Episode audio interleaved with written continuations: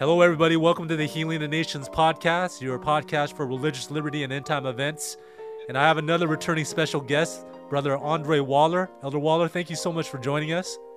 Oh, Brother Peter, it's always a pleasure and uh, very much appreciate your friendship and, and allow me to be on here. Praise the Lord. The privilege is mine. Now, Elder Waller, can you tell us a little about what you've been doing lately?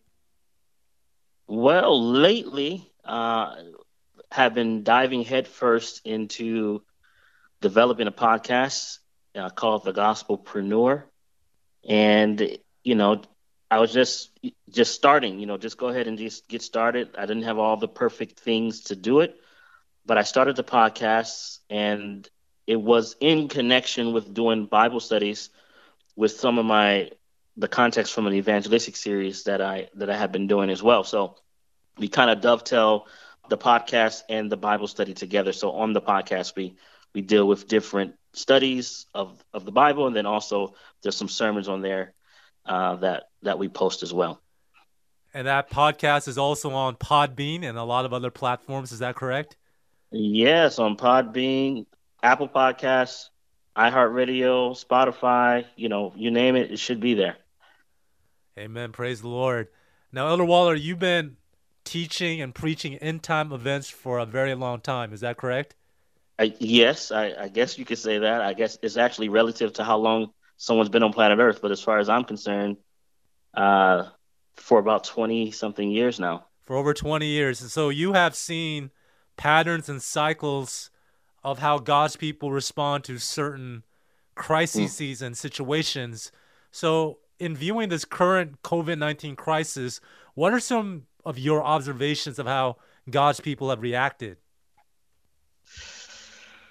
Well, that's a, that's an interesting question. Of course, there are a myriad of responses, but I, I've broken them down. Um, first and foremost, I think it caught everybody kind of flat-footed. You know, just kind of whoa, and then everything shut down, and then after a couple of weeks, we started to respond and and shift a little bit. Then there's also been a very I don't want to call it extreme, but there's been a position taken where persons are questioning whether or not this is the end of everything or if it's the beginning of the seven last plagues. I mean, there's been that type of visceral response.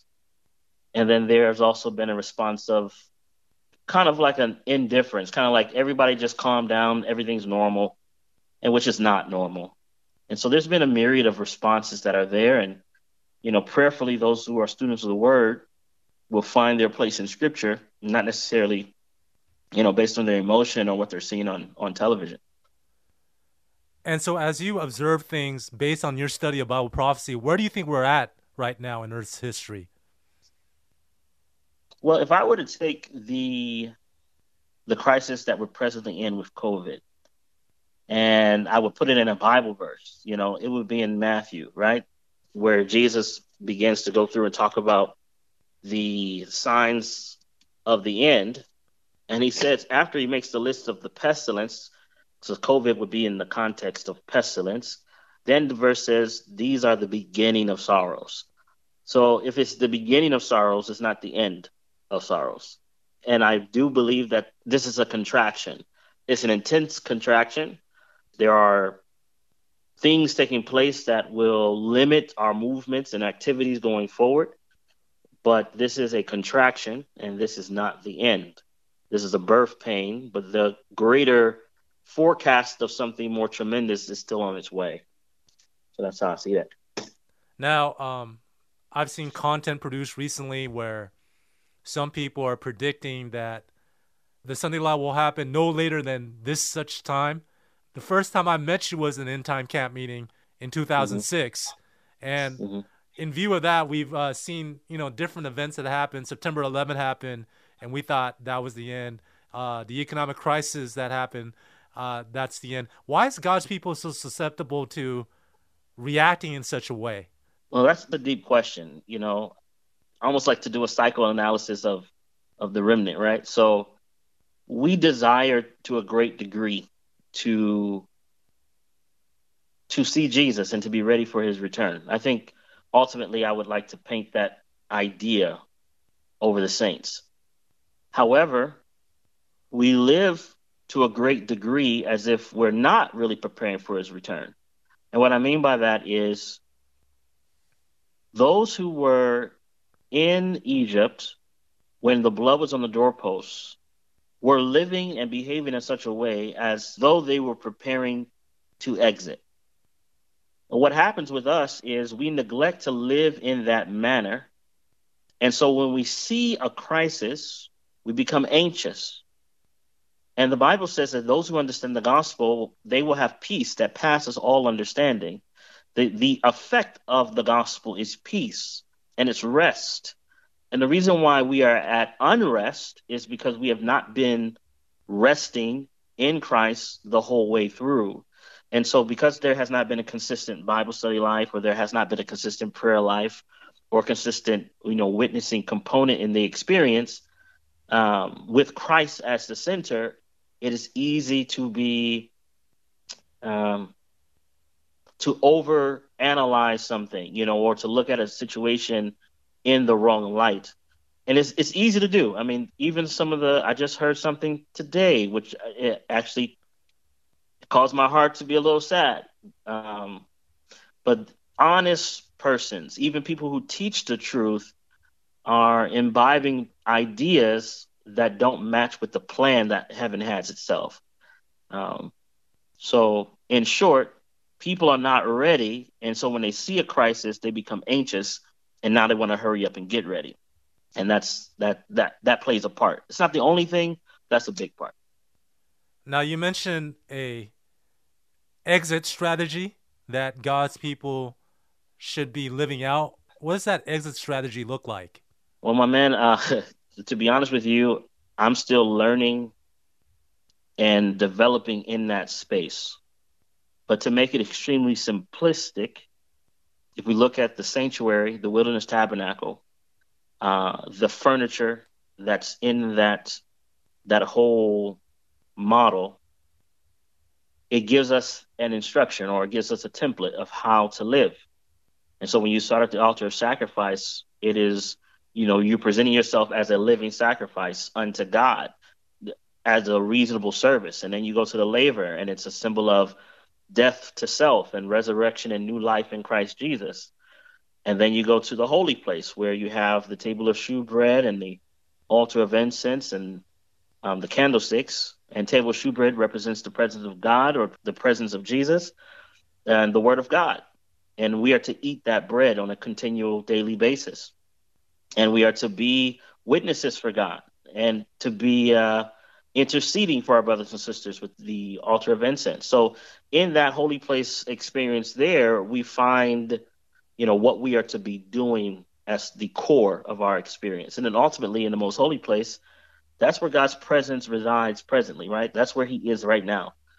And in that space, he's trying to separate sin from the sinner.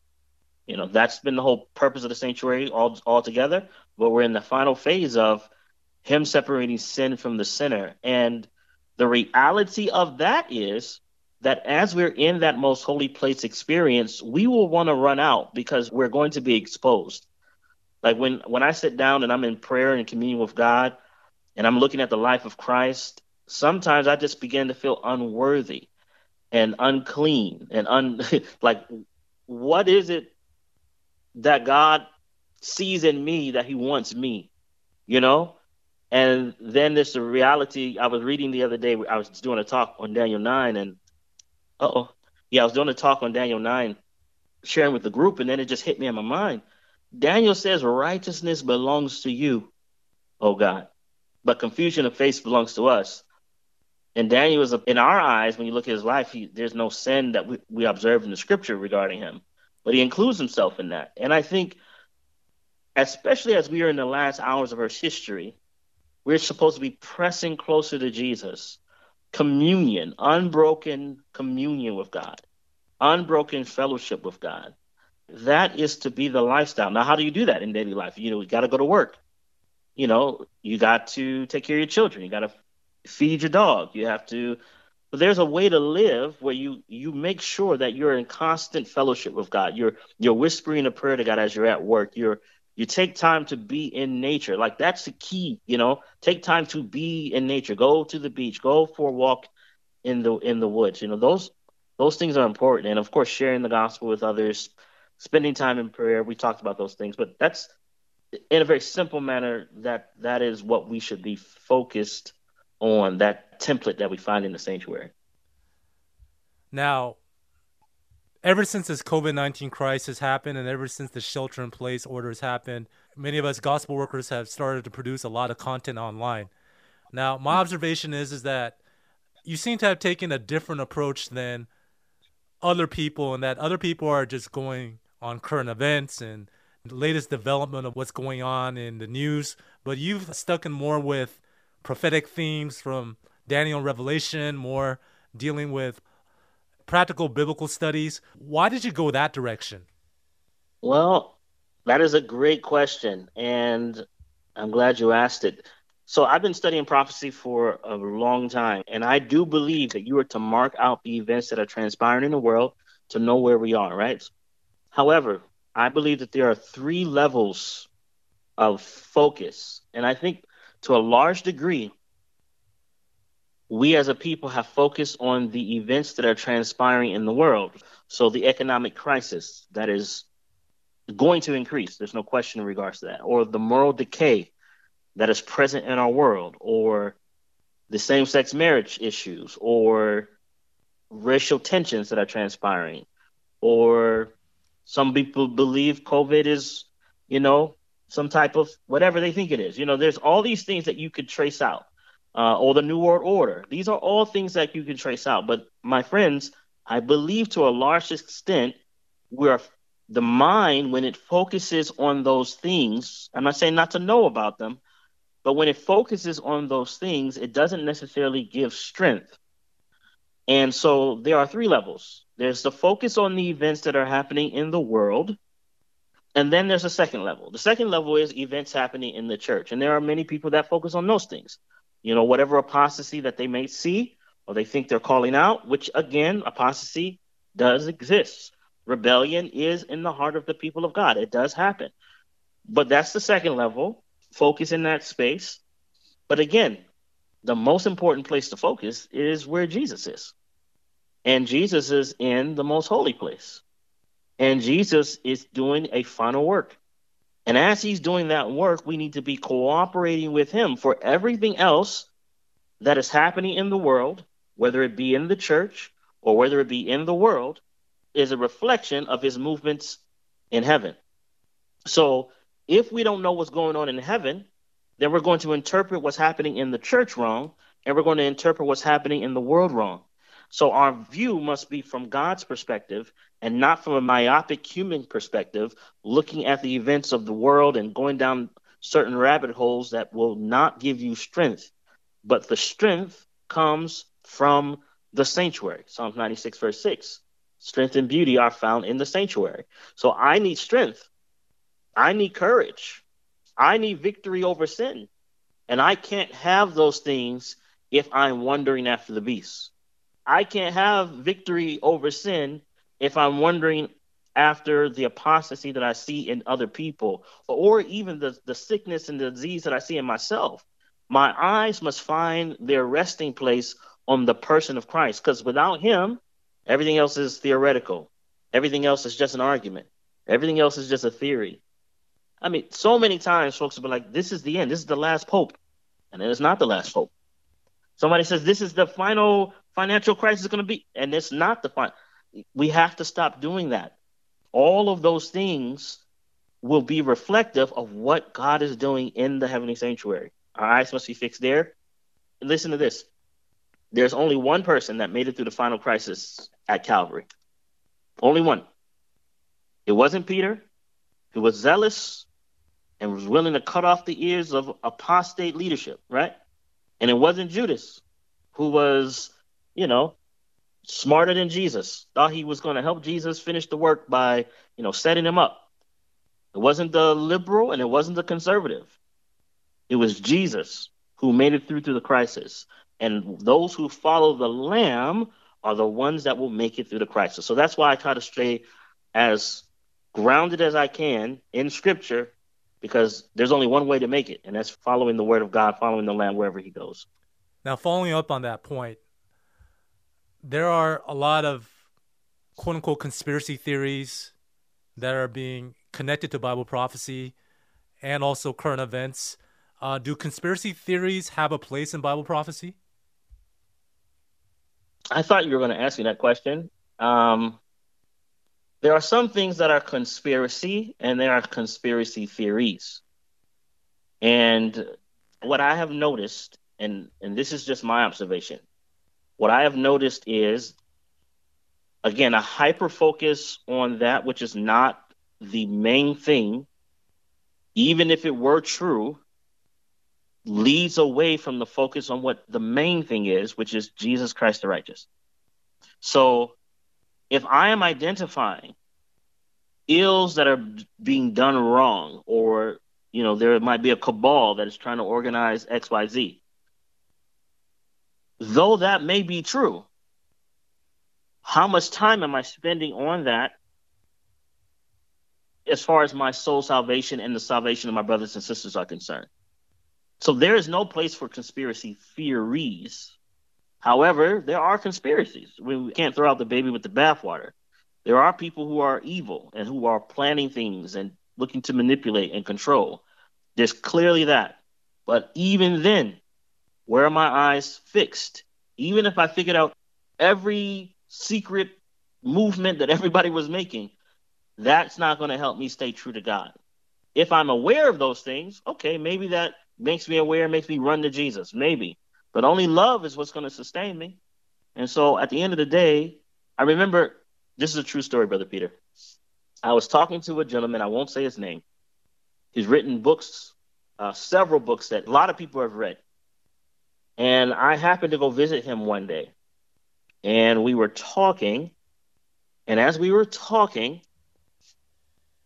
about end time events and I was giving him a statement. I literally gave him a statement from the Bible and Spirit of Prophecy, and he disagreed with me. And I was like, Why are you disagreeing with me? He said, Well, and he reaches back behind his head and he pulls out a book written by a um I want to say a witch, uh, like a Freemason in that type thing. And he pulls the book out and he's reading to me from this book. And I'm like, wait, I'm telling you, this is what the Bible says. this is what the Spirit of Prophecy says. And you're going to pull out a book written by someone that's inspired by the devil to try to convince me of this point over here? I said, nah, we get caught up too much in that type of stuff.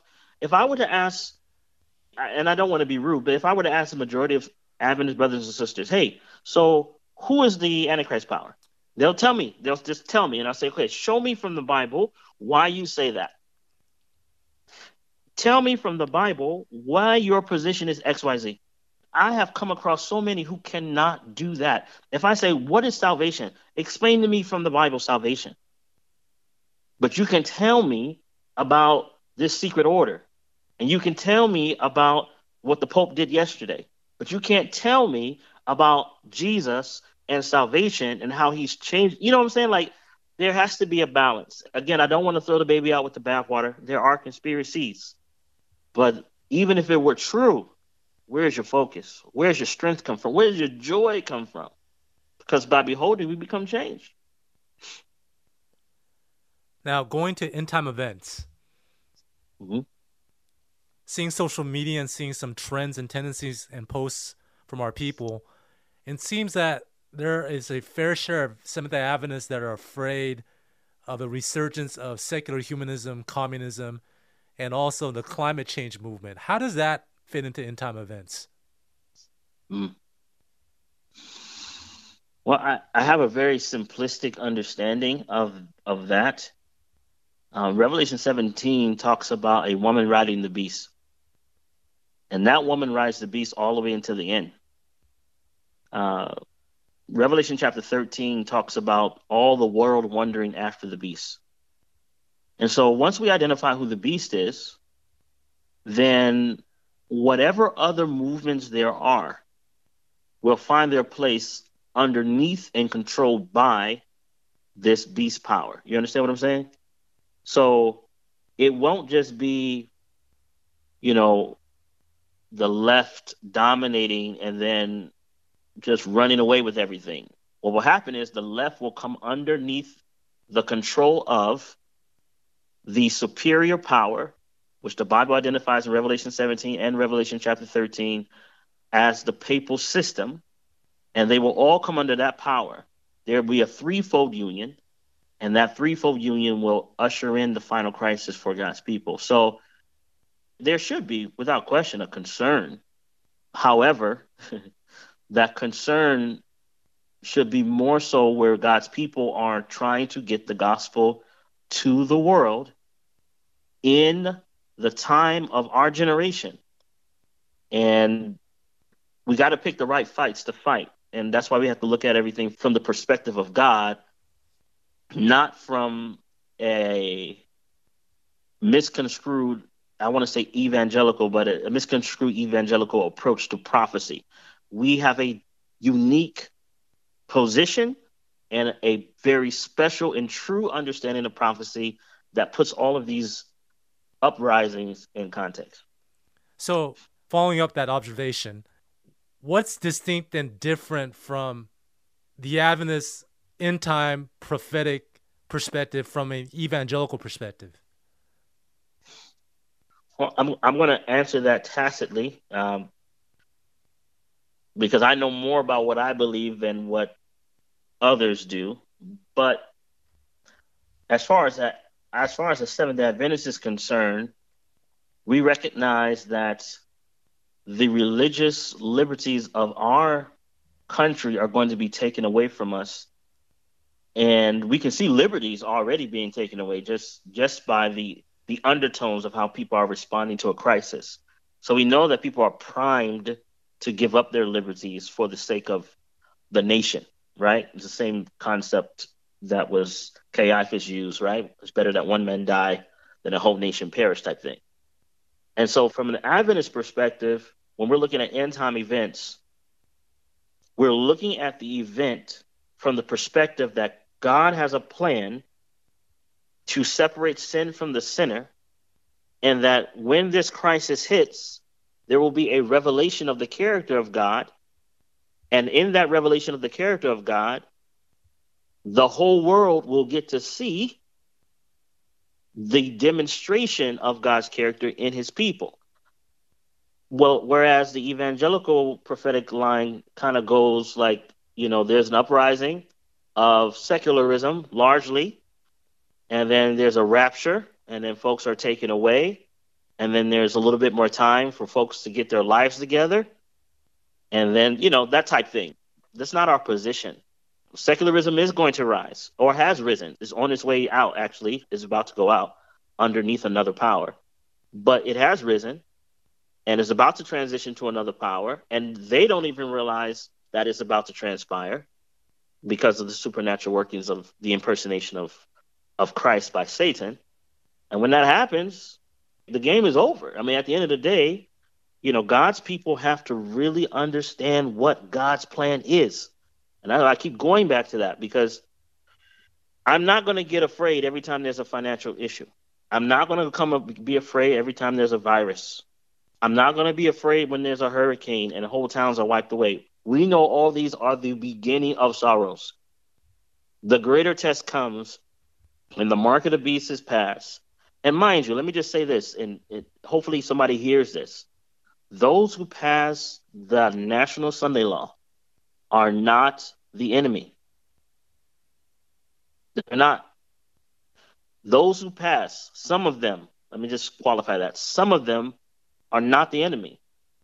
Just like at Calvary, not everybody was the enemy of Christ. They didn't understand what they were doing. Jesus himself said, Father, forgive them because they know not what they do. It's the same thing when the Sunday law passes. Those people that do that don't know what they're doing. They think they're doing the best thing.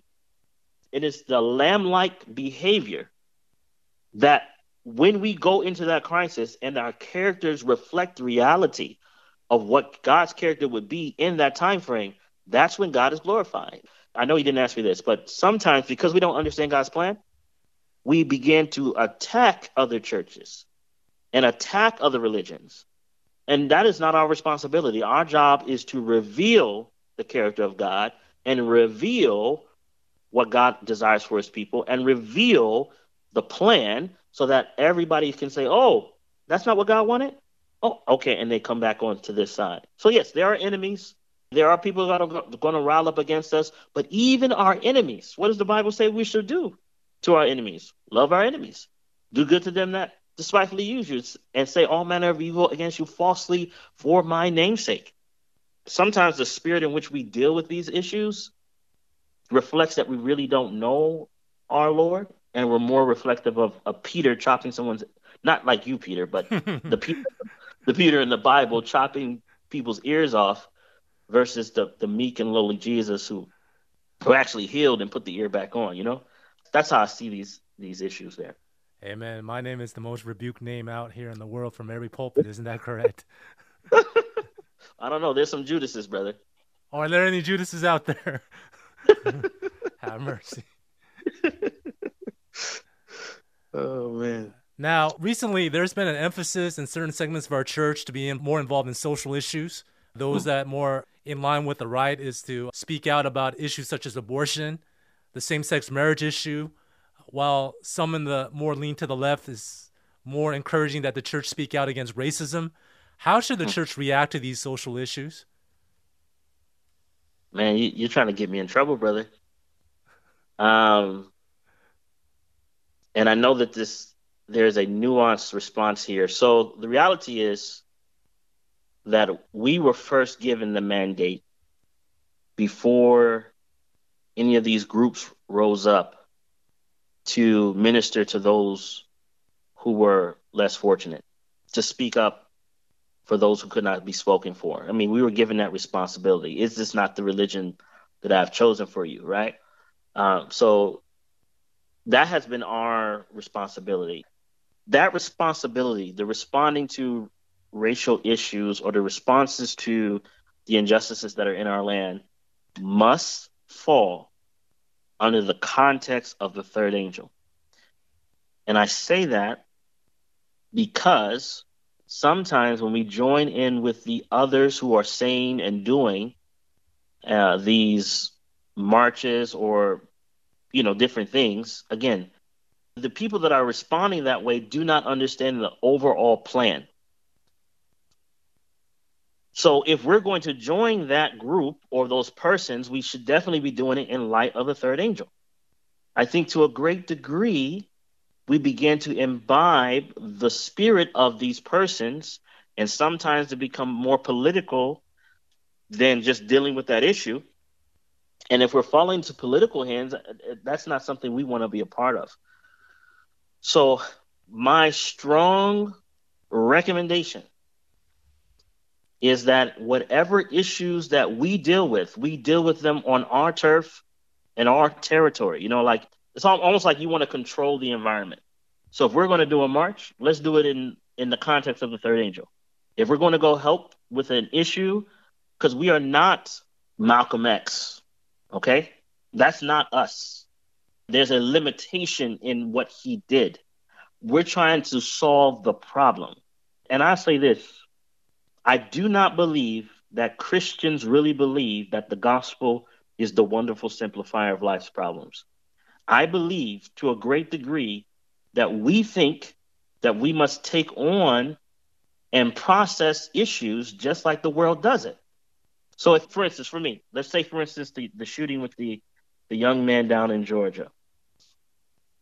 Immediately now, it's been put as if it were a race problem. And it may well be a race problem. But my friends, what would be the solution to the race problem? Like, what is the solution to poverty? What is the solution to nepotism in business? What is the solution to greed? The solution is beyond what we have been doing, and it is in the person of Jesus and the power of the gospel. But because we lack power, we must now work under the machinations and the operations of how the world processes and, and does things. And so I think I'm saying a lot, and I may not be answering the way people want me to answer, but it doesn't really matter in that sense.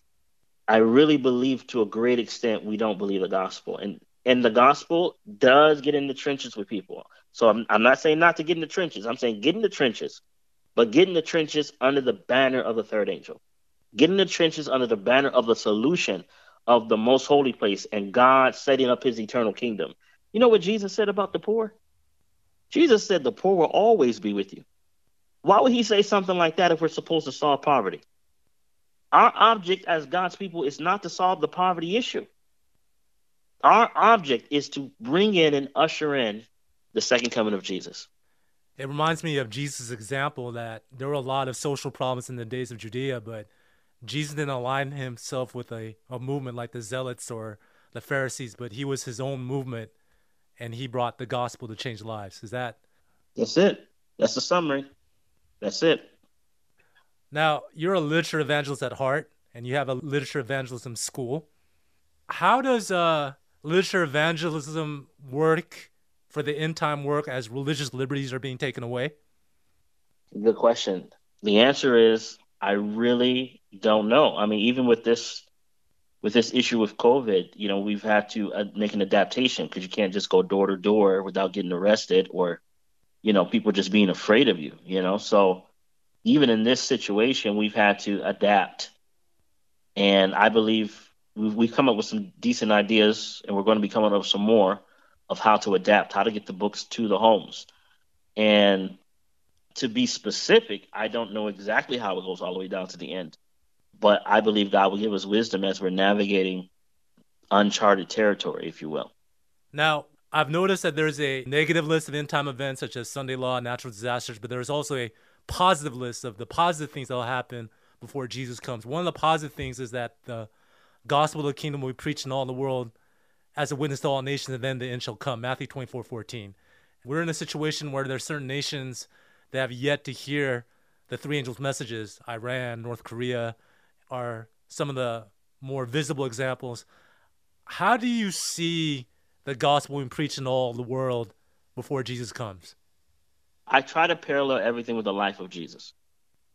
So Jesus is doing his ministry and he is going about from city to city, healing the sick, preaching the gospel, teaching, and it culminates in that last week, right, where now he's letting people call him the Messiah, and he's doing the whole triumphal entry, and now the the message is kind of swelling. Jesus said, "If I be lifted up from the earth, I will draw all men unto me." When he goes to Calvary, and in that moment when he demonstrates what he was preaching, that moment in time that he's lifted up from the earth was like a I don't know in my mind it's just like a great light just goes and just flashes. And there's a point in time which this that message of his death went everywhere. And that message of his resurrection went everywhere and Colossians says that in that time frame the gospel had been preached into the entire world. That's what Colossians chapter 1 says. So I see a similar situation here, meaning that in this time of what I consider the swelling of the third angel, that third angel's message being preached, and all these opportunities now with the internet, and now it can go everywhere. Like we're about to do a, a um, some broadcasting here that's going to go to 92 million different possible homes. You know, it's like we could never do that before, but now from my little desk, I can record something, send it out, and it can go nearly everywhere. But that's not enough. There's the declaration, and then there's the demonstration. And I believe that when the crisis hits, it is of God's order that his name will be glorified when his people are faithful in that crisis. And it will be like a light that flashes through the entire world. Who are these people that are resisting this most wonderful idea to bring everyone together. It will be everywhere. No one will be able to hide from the reality of that. And of course, I believe angels will help get the message out. But it's in those moments of crisis. Another example here, Old Testament, during Solomon's temple, Daniel and his friends are taken captive. Jerusalem had the responsibility of being a light to the world, but they were not. So what happened? God had to send them into a crisis, took them captive. They were sent to Babylon. When they were in Babylon in their crisis, as they were faithful in the crisis, then what happens? Nebuchadnezzar, at the end of Daniel chapter 2, gives glory to God. At the end of chapter 3, he makes a declaration to the entire world that no one should speak anything negative against the God of heaven.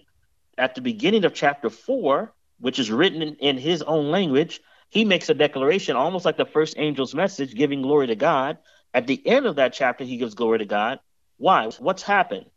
The people of God have been put under a crucible, and as they were faithful in that crucible, now their witness was so strong and so powerful that even the pagans began to proclaim the realities of who God was.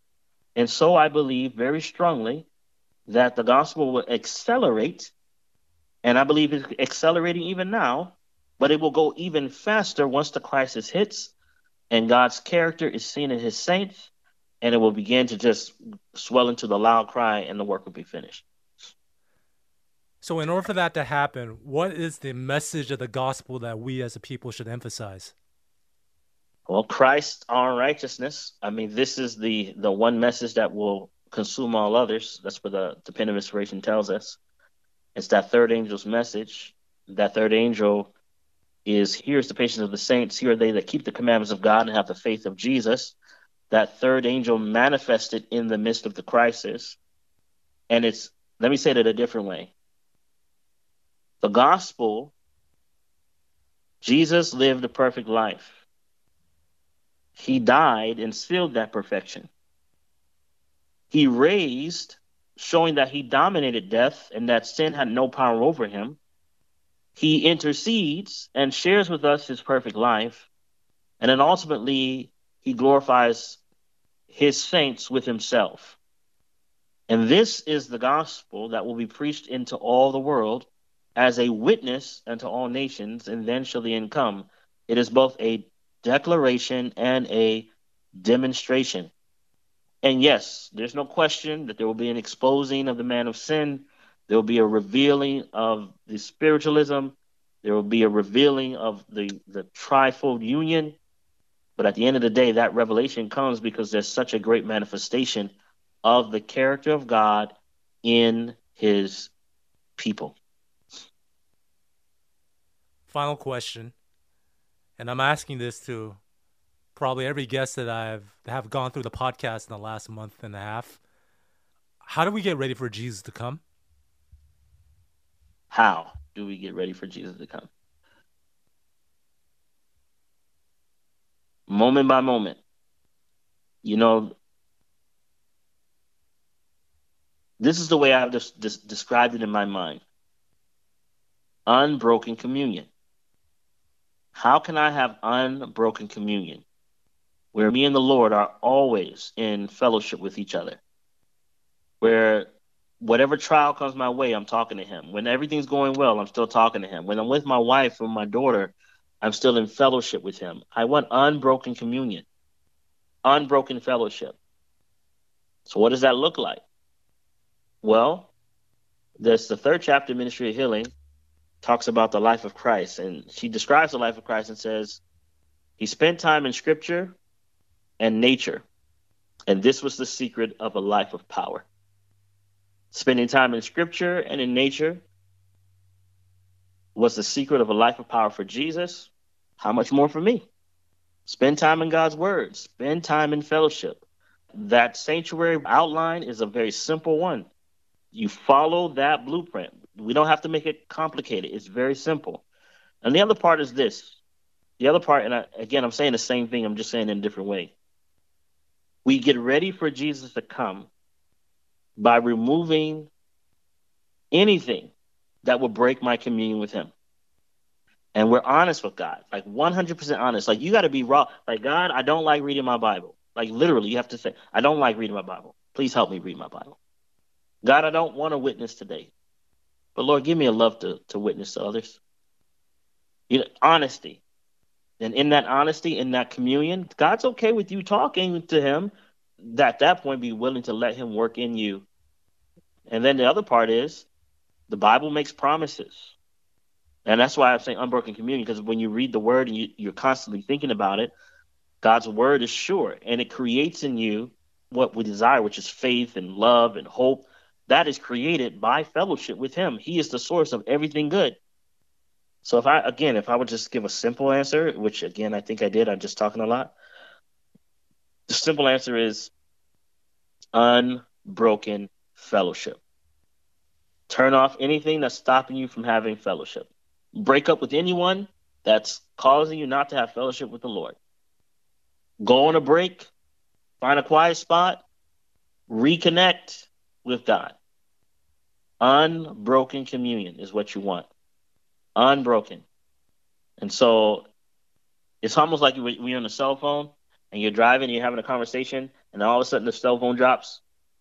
You know, you're like, oh, I'm in a no cell service area. We don't want those type of relationship with the Lord. We want unbroken connection and communion with God. Now, are there practical things you could do? Yes. You want to eat right, of course. You want to exercise, of course. You want to go to make sure you're fellowshipping with your brothers and sisters, of course. You want to uh, read your Bible, all those things, practical things. You want to get out in nature. Those are all practical things to do. But to simplify it, unbroken fellowship and communion. And when you do that, God's word is given to you. He gives you exactly what you need to do in your life, and you make those changes because He's giving you the ability to do it. You don't have it naturally. It is not in you to live righteously. It's all in Him. And I praise God for His mercy and grace to us. Amen. Elder Waller, thank you so much for joining us again for this podcast, coming in a second time. We hope that you come anytime you your heart's desire. You have an open invitation. Thank you, my brother. It's it's always uh, a blessing to be on here, man, and and I always look forward to your questions. I, am not always sure where you're going to come with them, but you know I try my best. Hopefully, they don't scare you that much. it's all good. So, Elder Waller, can you close us off with a word of prayer? Sure, let's do that. Our Father in heaven, just want to thank you for your grace and mercy and the opportunity that we've had, Lord, to to fellowship with you and with each other. I pray, Lord, that the answers that were shared today, the questions that were given today, Father, would be a benefit to those who are listening. Father, we want to be ready for your return. We want to walk with you, not in fear and anxiousness, but in peace. And I know that peace only comes by true fellowship and communion with you. Teach us, Lord, how to do this, how to talk with you and walk with you, to hear your voice behind saying, This is the way, walk ye in it. For those souls who are struggling now, Father, send angels that excel in strength to give them the courage to continue walking with you. For those who may be discouraged, Father, please lift their hearts. I know, Father, that you love each of us more than we could possibly think or imagine. So we, we thank you for this. And we pray, Father, in the name of Jesus, knowing that you can do abundantly above whatever we ask or think. In Jesus' name again we pray. Amen.